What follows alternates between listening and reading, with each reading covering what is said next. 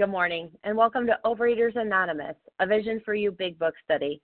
My name is Jen A., and I am a recovered compulsive overeater from Colorado. Today is Thursday, March 4th, 2021. Today we are reading from the Big Book of Alcoholics Anonymous. We're in the chapter More About Alcoholism, and we're at page 41, reading the second paragraph. It begins with, As soon as I regained. We're reading one paragraph only. Today's readers on Team Thursday are Lauren N., Melissa G., Harlan G., Margaret D., Janice PM, Susan H., and Leslie W. The reference numbers for Wednesday, March 3rd is 7 a.m. Eastern Standard Time, 16,505. That's 16505. And the 10 a.m. Eastern Standard Time recording is 16,000. 506. 16506. Overeaters Anonymous is a fellowship of individuals who, through ex- shared experience, strength, and hope, are recovering from compulsive overeating.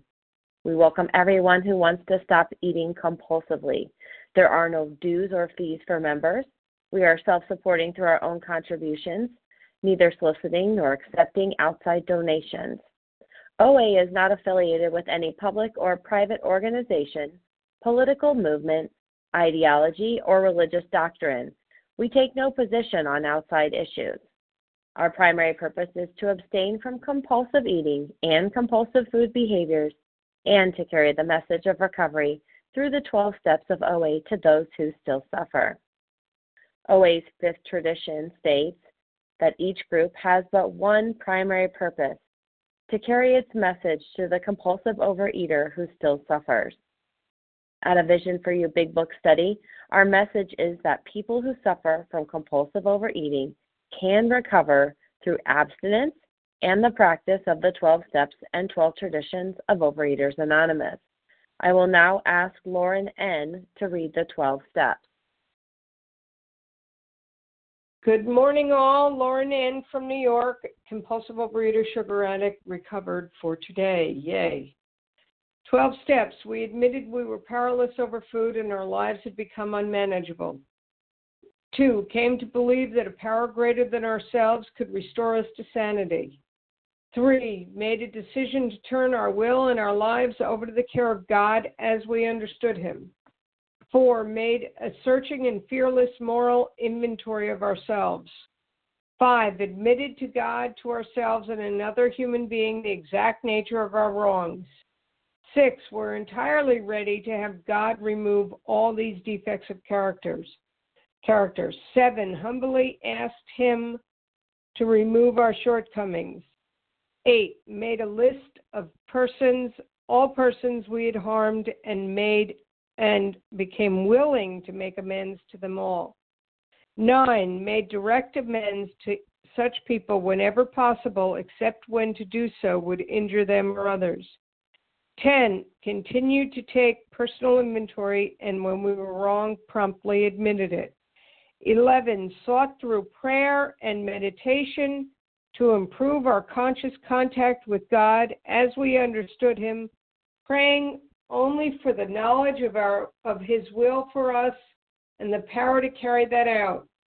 12. Having had a spiritual awakening as a result of these steps, we tried to carry this message to compulsive overeaters and to practice these principles in all our affairs. And with that, I pass. Thank you for letting me do service.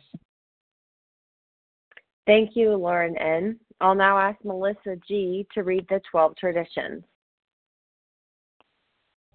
Hi, this is Melissa G. from Michigan. Um, the 12 traditions. One, our common welfare should come first. Personal recovery depends upon OA unity. Two, for our group purpose, there is but one ultimate authority, a loving God as he may express himself in our group conscience. Our leaders are but trusted servants. They do not govern. Three, the only requirement for OA membership is the desire to stop eating compulsively. Four, each group should be autonomous except in matters affecting other groups or OA as a whole. Five, Each group has but one primary purpose to carry its message to the compulsive overeater who still suffers. Six, an OA group ought never endorse, finance, or lend OA names to any related facilities or outside enterprise. Let problems of money, property, or prestige divert us from our primary purpose. Seven, every OA group ought to be fully self supporting, declining outside contributions. Eight, Overeaters Anonymous should remain forever non professional, but our service centers may employ special workers. Nine, OA as such ought never be organized, but we may create service boards or committees directly responsible to those they serve. 10. Overeaters Anonymous has no opinion on outside issues. Hence, the OA name ought never be drawn into public controversy. 11. Our public relations policy is based on attraction rather than promotion. We need always maintain personal anonymity at the level of press, radio, films, television, and other public media of communication. 12. Anonymity is the spiritual foundation of all these traditions, ever reminding us to place principles before personalities. Thank you. Have a great meeting. Thanks so much. This is how our meeting works. Our meeting focuses on the directions for recovery described in the Big Book of Alcoholics Anonymous. We read a paragraph or two from the literature, then stop and share on what, on what was read. Anyone can share, but we ask that you keep your sharing to the topic and the literature that we are discussing, and that you keep your share to approximately three minutes. Singleness of purpose reminds us to identify as compulsive overeaters only. Our absence requirement for moderators is one year, for readers is six months. There is no abstinence requirement for sharing on topic. This meeting does request that your sharing be directly linked to what was read. We are sharing what the directions in the Big Book mean to us. To share, you'll press star 1 to unmute. Once you are done sharing, let us know by saying pass, then press star 1 to mute your phone. In order to have a quiet meeting, everyone's phone except the speaker should be muted. Today, we resume our study of the Big Book. We're reading the chapter More About Alcoholism, we're on page 41, the second paragraph. I will ask Harlan G. to begin reading. Thanks. I'm Harlan G. Thanks, Jen. Thanks for your service. I'm Harlan G. I'm a recovered compulsive overeater, and I live in Scottsdale, Arizona. As soon as I regained my ability to think, I went carefully over that evening in Washington. Not only had I been off guard, I had made no fight whatever against the first drink. This time I had not thought of the consequences at all. I had commenced to drink as carelessly as though the cocktails were ginger ale. I now remembered that my alcoholic friends had told me what sorry, what my alcoholic friends had told me how they prophesied that if I had an alcoholic mind, the time and place would come I would drink again. They had said that though I did raise a defense, it would one day give way before some trivial reason for having a drink. Well, just that did happen and more. For what I had learned of alcoholism did not occur to me at all. I knew from that moment that I had an alcoholic mind. I saw that willpower and self knowledge would not help in those strange mental blank spots. I had never been able to understand people who said that a problem had them hopelessly defeated. I knew then it was a crushing blow. Well, again, this is step one. This chapter, more about alcoholism, is really uh, a reiteration of everything we've learned so far going back all the way to the doctor's opinion. And what happens in my brain is different from what happens in the brain of a normal person. In a normal person, they take care of themselves. They, excuse me, they don't destroy themselves with food. The reason that they don't destroy themselves with food is because food does not do for them what it does for me, and so food does not do to them what it does to me. Thousands and thousands of times I would cry into the night about how fat I was, about how my life was getting destroyed, how I was the butt of jokes, how I had been emasculated physically and emasculated emotionally by this vicious disease, how people had embarrassed me and life was just getting beyond my wildest comprehension. I just could not I could not comprehend why I was doing what I was doing.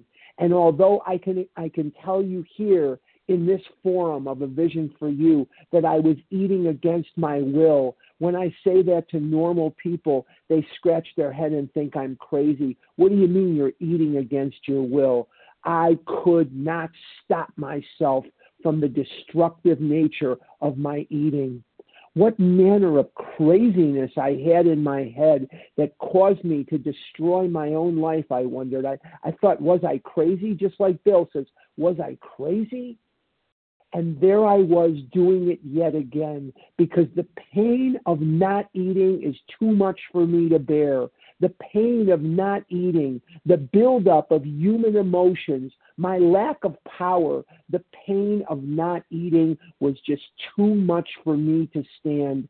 And uh, eating became preferable to where I was, and I'd be off to the races again. And once I started eating, that physical allergy would take over, and I could not stop. And when he talks about that mental blank spot, what that is is the built in forgetter. The sidekick of the mental twist is the, the mental blank spot.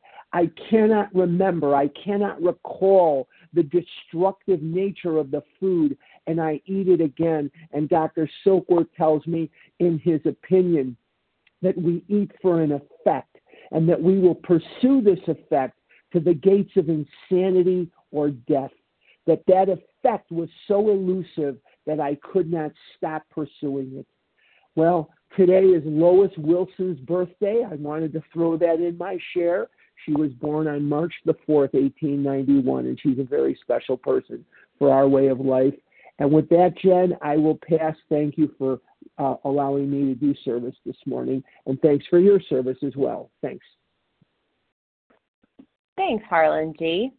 All right. Uh, we value everyone's experience here, and we ask that you limit your share to every third day in order that others might share their experience too. So, who would like to share on what was read today? Adriana T. Melissa T. Adriana. Lauren and Adriana and Melissa and Lauren. Liz E. Joelle B. Liz, Joelle B. Joelle. Vasa O. And Vasa. Rita Q. And Lisa. All right, let's stop there. Um, Adriana, Melissa, Lauren, Liz, Joelle, Vasa, and Lisa. You're going to be our first lineup for this morning.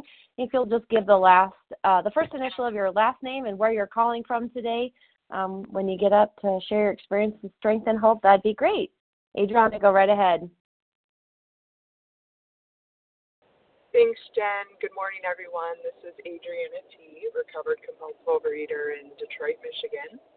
Um, so grateful to be here today, and um, this paragraph really makes me think about, you know, how many times I, you know, fell into that mental blank spot and, you know, didn't even realize I was headed down the road of destruction again. You know, I was on another diet and things were going well and um I thought surely I can have this or that uh, because I'm doing so well. I'm losing weight and the you know reality um didn't come into my mind that well if you take more calories in you're surely going to gain more weight um or just you know the common sense things that uh, a normal eater would recognize um but no i you know would go through that same trap and you know i guess as a newcomer i would you know now kind of look at this as like this hopelessness like well if i can't if i'm not in control of my mind well then how am i ever going to beat this thing you know, and then we go on to find out that it truly is the grace of God and um, the actions we take to make ourselves available to that grace. That is what keeps us abstinent and um, builds this beautiful life for us. And um, when I think of uh, Fred's situation, I kind of think of um, you know, when I just came to a couple meetings and thought I got this, you know, I don't need to work those steps or um, I don't need to go to meetings all the time. You know, I don't I don't want to be crazy about this thing, you know, because I'm I'm normal. Um, I don't need to make this thing my whole life. Um, and then, you know, I again fell into the same thing. So um, I know today that, you know, what it really takes is being crushed by this disease enough to be humble enough to follow directions and to take these steps and to allow God to work in my life. Um, that really is the only solution I've found effective because I was, you know, I would say the bottom of the barrel. And, you know, I couldn't imagine that I'd be where I am now. And, you know, I can only thank the grace of God for that. With that, I'll pass things. Thanks, Adriana T. from Detroit, Michigan. Up next is Melissa C., followed by Lauren. Hello, Melissa. Hey, good morning, Jen. Thanks so much for your service. Good morning. My name is Melissa C. I'm a recovered compulsive overeater, and I live in New York. Um, yeah, I really, I really love this. Um, I love this whole chapter, but I like this part um, because it really explains what it means to have an alcoholic mind you know, and the mind of a compulsive overeater. And the objective, you know, like I think like the, they're really giving me very clear um, descriptions of what it means to have this mind because it's going to help me know do I have this mind too? And if I do, then I can't use my mind. Then I then I better, you know, because really the end of the chapter drives the point home that I'm going to need something bigger than me. So it, it I love this because it tells me um well I didn't love it then but I love it now because I know the answer but um consequences don't work like it's telling me all the things that don't work can't stay on guard against it you know because I can't stay on guard against something that looks as harmless as ginger ale right and consequences don't work because I I just put them right out of my mind. You know, when when the desire to eat comes in, the consequences just miraculously disappear from my mind. And I can't use willpower, right? It says I saw willpower and self knowledge would not help. So I can't use my willpower and I can't use what I know. And and that's the description of having an alcoholic mind. I can't live within the boundaries of my own knowledge and I can't apply my effort because my my willpower just disappears. You know, and and I these stories um you know, if you have your own, that's awesome. I have, you know, and I have mine like I on my honeymoon, I picked up something I had been abstinent for years. I knew not to eat that, but it looked harmless because I was on a honeymoon. I thought I could get away with it here, it'd be fine and I couldn't. It took me out for almost 20 years. And then because consequences don't work, I had been abstinent. I got abstinent again many years later. I was on my way to recovery. I was working a program not I was entirely abstinent, but I wasn't entirely willing. And I still had an alcoholic mind and I did the exact same thing years later. Again on a vacation, picked up the same exact thing. And so it tells me consequences don't work. Willpower doesn't work. Self knowledge doesn't work. You know, and it's a crushing blow. It is a, and that's, and unfortunately, or fortunately, that's what it takes for us because my entire recovery will depend on my complete admission that I am broken. And thanks. With that, I'll pass. Thanks, Melissa C. from New York City. Up next, we have Lauren, followed by Liz. Hello, Lauren. Hello, Jen. Hello, visionaries. I am so grateful to have been here and be here every year when we, or every time we read this section of the book. Uh, you know, is it Fred? Is it Jim? Is it the Jaywalker? It's all of them because that's where my disease is. My disease is in this section, and I am reminded every time we read it. But more importantly, I'm reminded every time from if I look back at my history, how many times I've done this lost 50 pounds when I was 20 and and took one bite and within seconds I was back up. Um, lost 100 pounds when I was 30, 35 and the same thing happened again. And it was over and over and over again and not until I show up and with my with my knees on the floor and crawling into this room or a room and heard the message that was was put forth in this book. Hundreds of pounds up and down size 32 to down down to size 16 in my closet Oh my God. I thought every time I thought I can do this this time. Now I know I can't. I never, ever want to go back there again. But thank God, and thank God I remember right now, and with the, the help of everyone on this line and this message, I can remember like it was yesterday I know where I have so much fear that I will just, if I stop doing all the steps that I'm supposed to do every day, that I will have one little bite. And I cannot, I know where I'll be if I pick up that one little bite. And it's that mental blank spot that I am so afraid of, of, of coming back and it's only because of this room here, you visionaries, my my lovely visionaries, that I'm able to remember one minute at a time where I'll be if I pick up that one little bite. Thank you for my God that I now have a, a whole higher power that I call God that helps me every day and a fellowship that has grown up around me to remind me of this when I forget. And lots of routine things 10, 11, and 12 every day. Thank you all.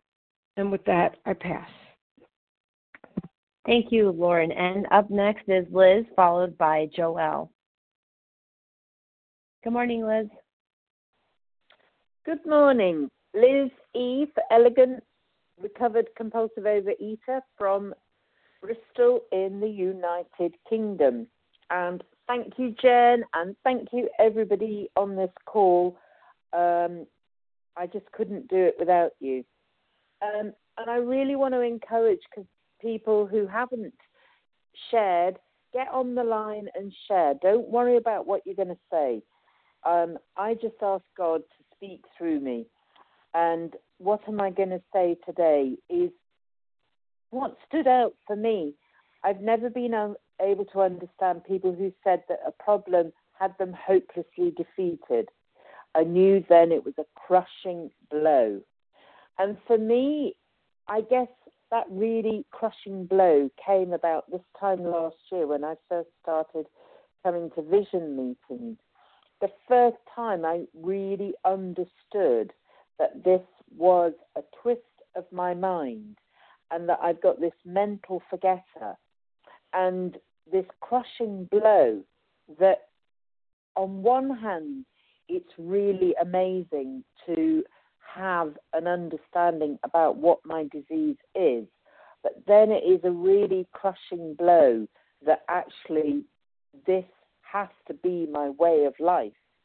But with that, you quickly move on. There is hope in this program. There is joy in this program, and you get to recovery. And the way I've worked these steps with my amazing sponsor is getting there within about three months, four months. And wow, I am living today in the most amazing recovery. But I've had to learn very hard lessons. And um, I've been caught off guard many times. And, you know, I've gone through decades of binging and eating. I've even done one of those mad diets where you lose a lot of weight and waking up finding myself in a hospital needing an urgent operation. The operation went wrong. I found myself in intensive care. That's what this disease of compulsive overeating did to me. And at my at that time, my daughter was three years old, and I'm in intensive care. And the first thing, my first thoughts were, when can I get to that vending machine in the hospital to buy the chocolate bars? What? Who in their right mind would be lying in intensive care, not thinking that kind of thing? This disease kills, and um, it's just um, the consequences. Like somebody else said, they weren't enough for me. They just were never, ever, ever enough. And but today, I am full of hope and um, joy, and just so so grateful. And thank you. I'll leave it there. Thanks, Liz E. from Bristol, UK. Up next, we have Joelle, followed by Vasa. Good morning, everybody, and thank you for being there for me. Um, I see this chapter so familiar. I no, not only was off guard, but I was out of my mind. Everywhere I went, I would look for the vending machine, and I would uh, uh, push the button for not just one, but two or three things in there. And um, one of the things that I see is the disease at at such a killer that I was so used to feeling sick, heartburn, and acid, you know, acid indigestion and weight gain all my life, and I thought that's how it has to be. That's that was normal for me to be belching, to be feeling bad. And I couldn't do it. I couldn't do it with dieting. I couldn't do it with anything because some of the diets I was on allowed me to eat the wrong thing, the carbs or, you know, the the, the piece of cake because it was all it was small. I am a victim of one more piece. And I can't do that. And I haven't done that for three days and straight. And I feel so much better. I feel lighter. I feel more energetic. And I am blessed beyond blessing because I know now that I have a super uh, super awareness of the Lord. And uh, with that, I shall pass. Thank you for being here. Before you go, Joelle, can you uh, give us the initial of your last name and where you're calling from today? Oh, Joelle B. from Illinois. I'm sorry. Wonderful. No, great. Thanks for getting on the line this morning with us. Keep coming back. Yes. All right. You. That was mm-hmm, Joelle B. from Illinois. Up next, we have Vasa O, followed by Lisa. Good morning to you, Vasa.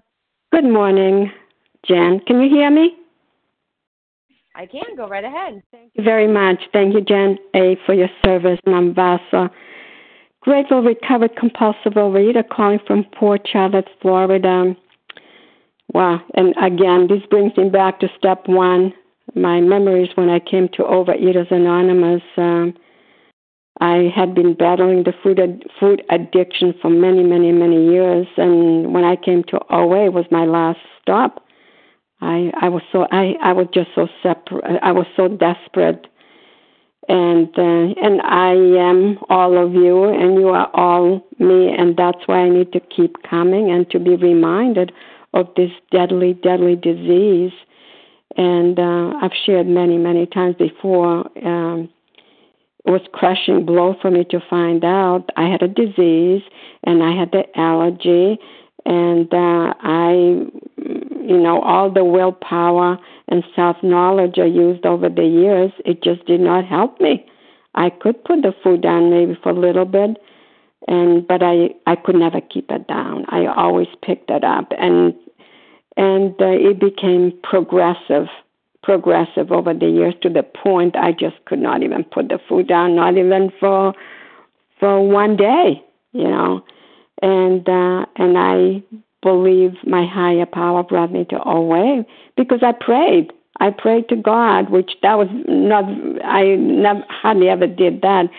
I remember praying to God and saying, "Well, if you are out there, God, please help me, show me where you are." I didn't even know anything about the food addiction. I I didn't know. I just did not know what I didn't know. And not too long after that, I was brought into Overeaters Anonymous, and that was the answer to my problem. You know, the food addiction, my life being unmanageable with the food and everything else because I tried to manage everything by myself. It was exhausting. So it was a blow, uh, crush blow on my on my mind, but it was a good one because I I heard the solution after all those years that I've been looking for the solution. And I was really I'm I was excited to find out what my problem was. There was a name for it and I didn't even know what it was. So the name was I had a food addiction and I had the body allergy with a mental obsession. I'm not saying it was really easy, you know, but I was easy to to surrender. I was, I mean, for me, that part was easy to surrender to a power greater than myself, but to follow through and to work, and to work the programs and do whatever the people did before me. But I was so desperate, I didn't want to die. So that's my time, and thank you for letting me share. And I pass. Keep coming, please, the newcomers, keep coming. And I pass. Thank you, Vasa O. And before you get started, Lisa, let me just remind people where we're at because we're going to take some more names after you share with us. Today we're um, in the chapter more about alcoholism. We're resuming our study on page 41. The second paragraph, just that one, that starts with as soon as I regained. And uh, Lisa, go right ahead.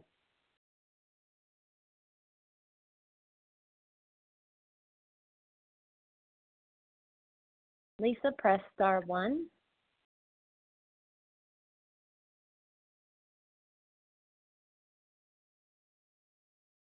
Well, maybe I didn't hear Lisa. Well, Lisa, if you're lost out there, we'll try and get you back in. Um, so I guess I'll go ahead and take another lineup of readers today. If you'd like to read uh, and share on what was read today, press star one. Pete B. Susan L. Pete B. Patricia Ann. Susan. Susan Nietzsche L. Debbie L. Katie Melissa, sorry, can you go back? Debbie L. That's, okay, let's go back. Mm. We have Pete B. and then Susan, and somebody else said their name, and I didn't write as fast as you said it. Try again. Katie T. Debbie Katie L. T. Yes. Debbie L. Okay, perfect. So I have Chris- Pete, Susan, Christoph L. Katie, Debbie, Patricia Christoph, Ann. and we'll try for Patricia Ann. That's it. All right, let's stop there. Thanks everybody for your help. All right, so I have Pete, Susan, Katie, Deb, Christoph, and Patricia Ann. So let's start off with Pete B. Good morning to you, Pete. Go ahead and press star one. Wow, I keep on getting magically muted. Uh, hi, uh, Pete B. compulsively compulsive overeater, recovered today by God's grace and mercy. I'm in Pennsylvania, and uh, I always dig the story about Fred. Like you know, like what I like about Fred is that he's a fucking asshole, just like I'm a fucking asshole. That nobody's going to tell him that he can't control this condition that he has, right? And the the the, the thing about Fred is what you know what makes what, what Fred is similar to me in this, right? Fred Fred is seeking an effect produced by alcohol, just like I sought an effect produced by alcohol. And guess who else gets an effect produced by alcohol? Men and women.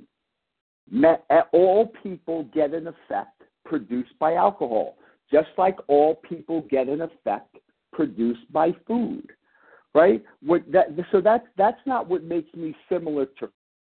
What makes me similar to Fred, what Fred and I have, is an abnormal reaction that occurs in my body that doesn't occur in the normal average drinker or eater. And that's what that, that's the common that's the thing that we have in common. That's the that's the one characteristic that supposedly all of us that have this condition have in common. All of the other mental things that come along with it, the reasons why he drank, whether it was a good day or a bad day, they all vary. They all vary. They vary in every single one of us. We may think that they're common, but they vary in, you know, some people drink because they burnt their toast. Other people drink because they burnt their house down. Some people eat because you know they they they they have blue eyes. Some people eat because they have brown eyes. Who uh, it's all it's all different as to why the why, right? But this is the thing that I like to call out, which is super important because Fred because Fred had access to all of the heavy hitters, right? Like these are the these are the founders of the program who have communicated this information to him both before he drank and after he drank. They gave him all. They gave it straight from the straight from the horse's mouth. They gave him all the information, and you know what he said? Thanks for the information. This is going to help me.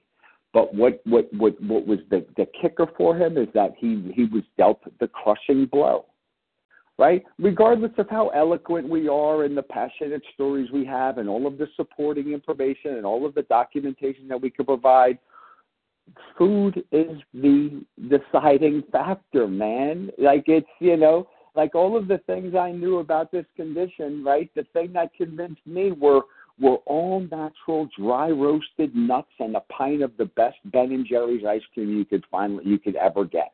Right? I was dealt the crushing blow.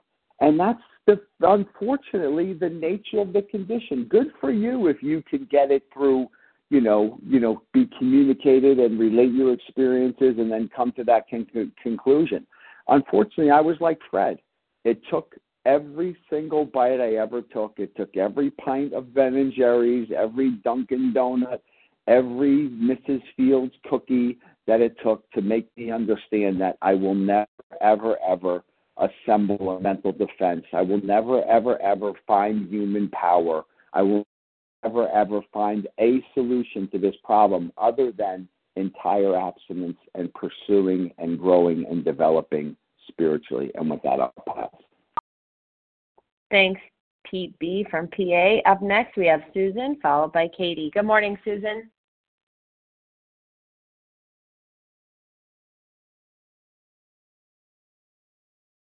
Susan, press star one, please.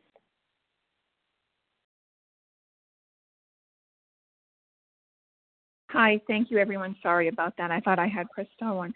I just wanted to say um, that I needed to claim my seat. Susan, can you I tell me, yeah, the first initial of your last name and where you're calling from today, please? Thanks. Um, L from Florida. Susan L from Florida. Thank you. Okay.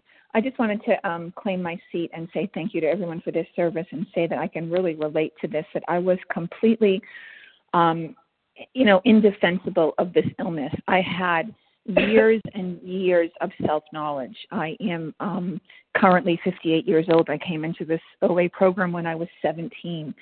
And I, so I've had 40 or more years of um, the 12 steps, 40 or more years of meetings, um, 40 or more years of sponsors, and I still um, would pick up. I would come in, have success, I guess, like Fred, and think I knew it all and didn't need you, and then I would pick up because I guess of the mental block that I hear so many people talk about and I read about in this big book. I didn't, for me, this is just for me. I, I knew in my heart and my brain and in my big toe and in my fingers what this disease was. I thought I understood it. And when I had success and when I was abstinent in this program and doing what they told me to do, I was fine. The minute I got that thought in my head, whether it was for me, it would always start off, my history tells me that it would start off with something like croutons on a salad. And I'd be like, one day I didn't eat croutons on a salad for two years, and one day I decided to have them. And I thought, huh, it's okay. It's just croutons on a salad. It's my wedding. It's my birthday. It's a Tuesday. It didn't matter.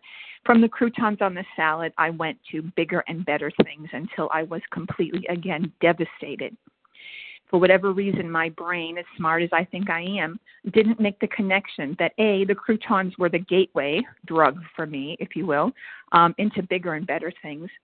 And that also, when I was eating the bigger and better things, I was obese, yet I would look at the food on the plate and I would not make that connection.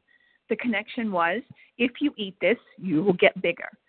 If you drink this, you will get drunk if you continue to eat this, you will get bigger and bigger and bigger. And um, for me, my story, you know, had a lot of other things besides OA mixed in, a lot of pain ways, a lot of pills, and two bar- bariatric surgeries. And here I am, 40 years later, at 7:30 in the morning, in a room with people I don't know, having to say that this disease nearly killed me, and that after 40 years, I'm still here, and I'm grateful for that.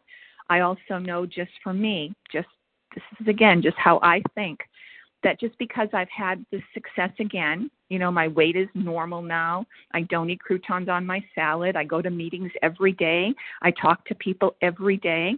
Um, it could come back.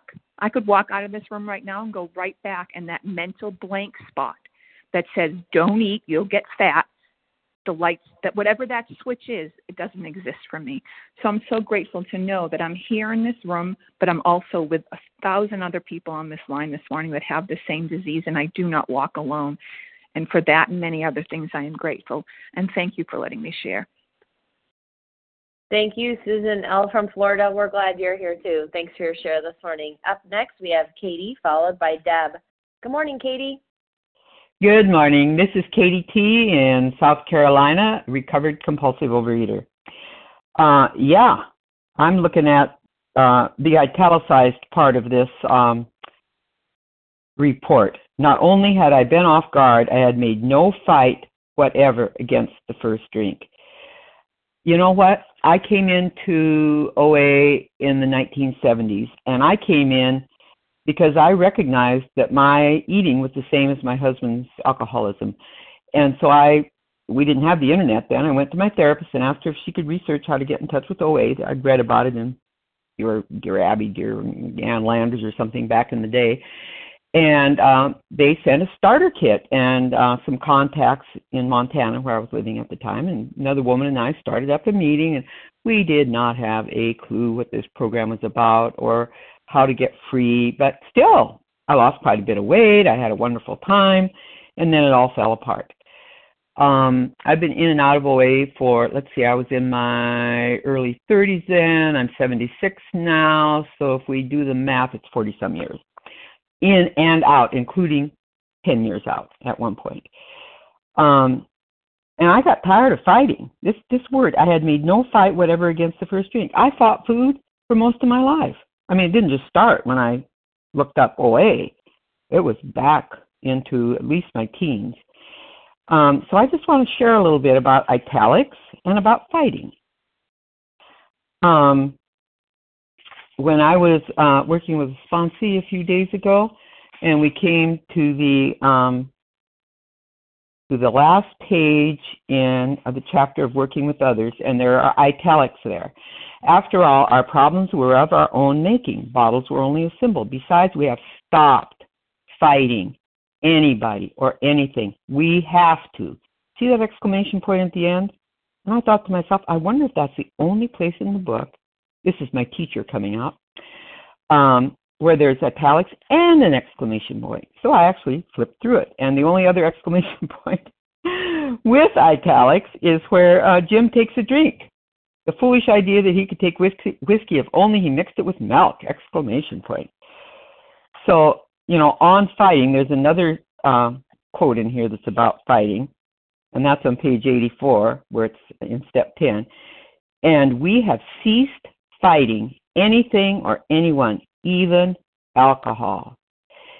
All this together said some real important things to me is that fighting is of no use to us.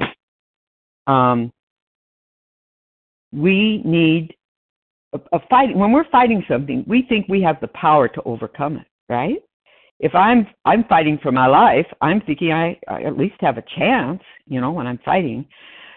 And and to come into this program and to see that the fight needs to be replaced by surrender, the exact opposite. I mean, the white flag, as opposed to getting all your weapons out and starting slicing and dicing people across from you. And what a relief. What a beautiful thing. I surrender. I let God do it. I cooperate with God that it's God's power that's being used. So I'm I'm done fighting. You know, it's it it's over. And I suggest y'all stop fighting too and, and get busy surrendering. There's a neat uh, special edition uh, called Compliance versus Surrender. There's it's in the title that I would suggest anyone read who's having difficulties, as I did. And that's all I have to share. Thank you. Thank you, Katie T. from South Carolina. Up next, we'll have Deb, followed by Christoph. Good morning, Deb.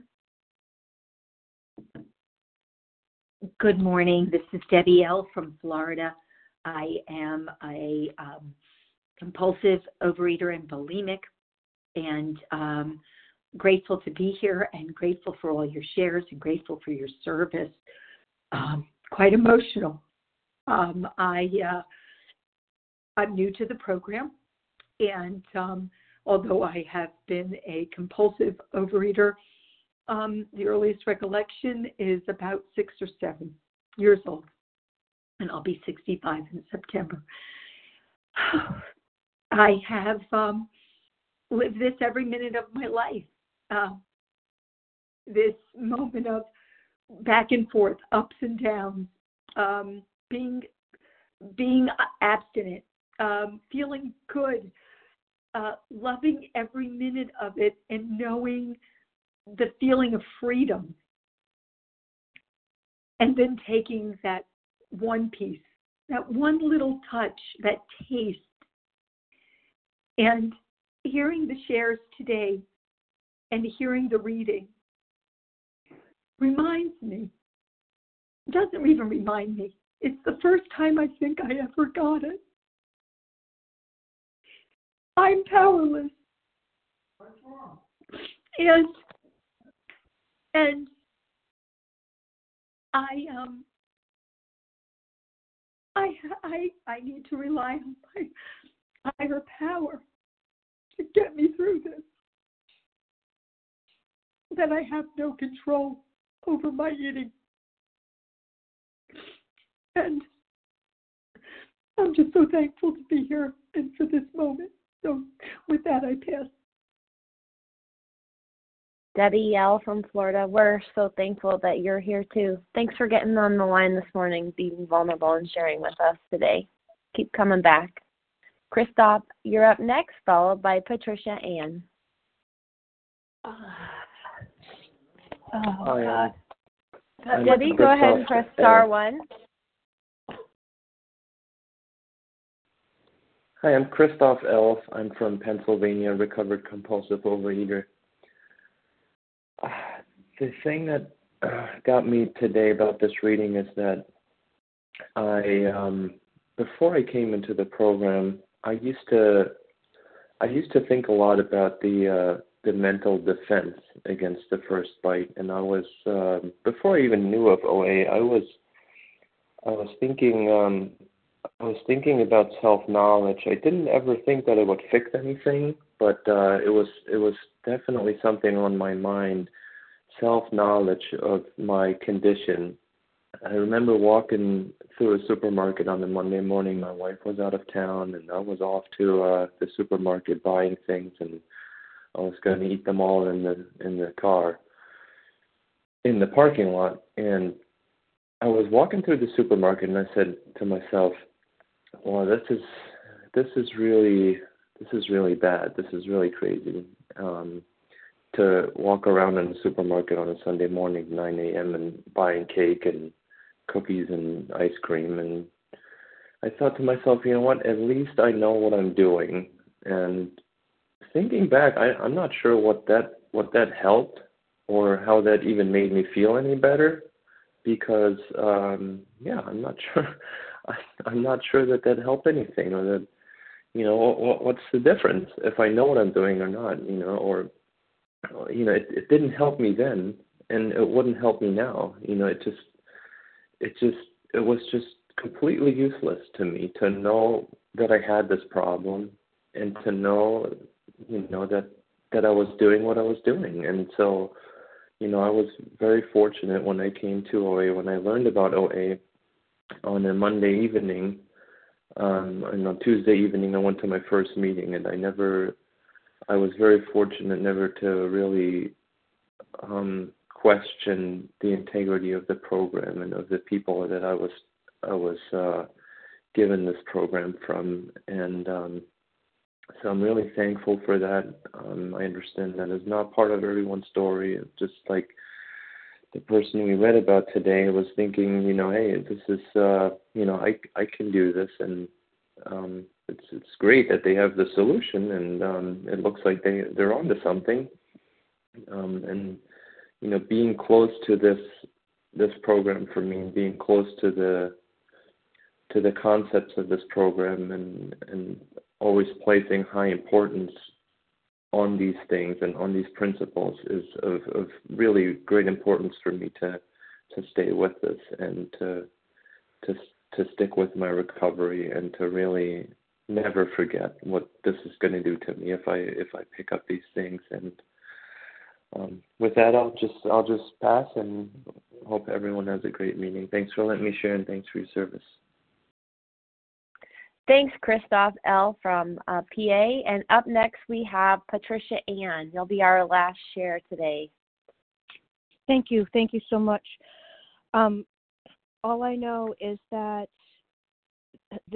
it's no, it's not a coincidence that my sponsor had given me this more about alcoholism in the Lori um, recording last night or yesterday for me to listen to, or or the day before, for me to listen to. How we're on this chapter right now, and I'm listening to that at the same time. Um, and it's just beautiful. But one thing that I I I have to point out in here is that I remember what my friends had told me, how they prophesied that if I had an alcoholic mind, that one the time and place would come. I didn't make friends with people with my same disease. I didn't make friends.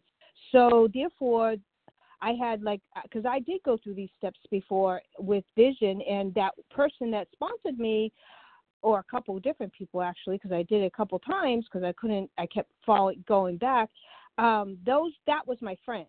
That was like the only person that I I listened to but then you know get off of the meetings and get off away from the sponsor and you've got all my hundreds of other friends that are telling me that i can have just a little or i can just you can you know eat it you know sometimes a couple times a week blah blah blah whatever you know so that was that that to me is one of my one of my issues was not connecting to people that are like my like me you know, that have this disease, that understand the phenomenon of craving, that understand the mental blank spots that I believe only God can help me with, um, that understand this, you know, and I knew from that moment that I had the alcoholic mind, and that's where I'm at. It's like I am not like my friends, they don't have this disease you know so i can't even talk about this disease to them.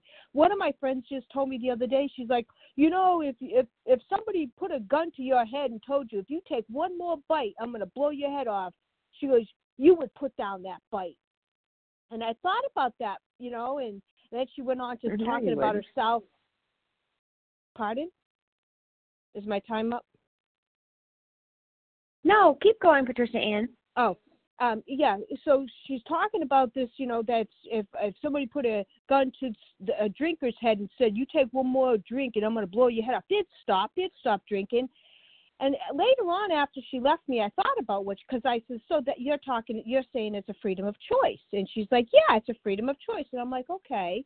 So I got to thinking about this, and I'm thinking to myself, and I'm like, "No, no, that's not me. No, no. In my disease, it would be like, take me out then." You know what I mean? I would t- be eating, and it would be like I have no limit to how much I eat until I am so hurting that I can't move. Take me out. I don't want to live like this. See, so what she was talking about, I got to, you know, it's like, no, no, you'd have to blow my head off, and it's like that is that's scary for me. You know, that's really scary. I'm just grateful I'm on three weeks, three weeks of uh, abstinent, and I'm working with a sponsor, and I'm listening to meetings, and I'm calling people, and I'm, yeah. Anyways, thank you, and I passed. Patricia Ann, what's the first initial of your last name and where are you calling from today, please? Oh, I'm Patricia Ann um, M from Florida. Thanks so much. Appreciate it. Thanks for taking us out today. We appreciate you. All right. you. Well, thank you to everyone who shared. Please join us today um, for a second unrecorded hour of study, followed immediately um, at the closing. The share ID for today, let me get that for you. Thursday, March, uh, on the 7 a.m. meeting, Eastern Standard Time today is going to be 16,516. That's 16516. That's the share ID for today. So we will now close with a reading from the Big Book on page 164, followed by the Serenity Prayer. Will Janice PM please read A Vision for Thank you. Yes, thank you, Jen. Janice PM from Boston, Massachusetts. Our book is meant to be suggestive only. We realize we know only a little. God will constantly disclose more to you and to us. Ask Him in your morning meditation what you can do each day for the man who is still sick. The answers will come if your own house is in order. But obviously, you cannot transmit something you haven't got.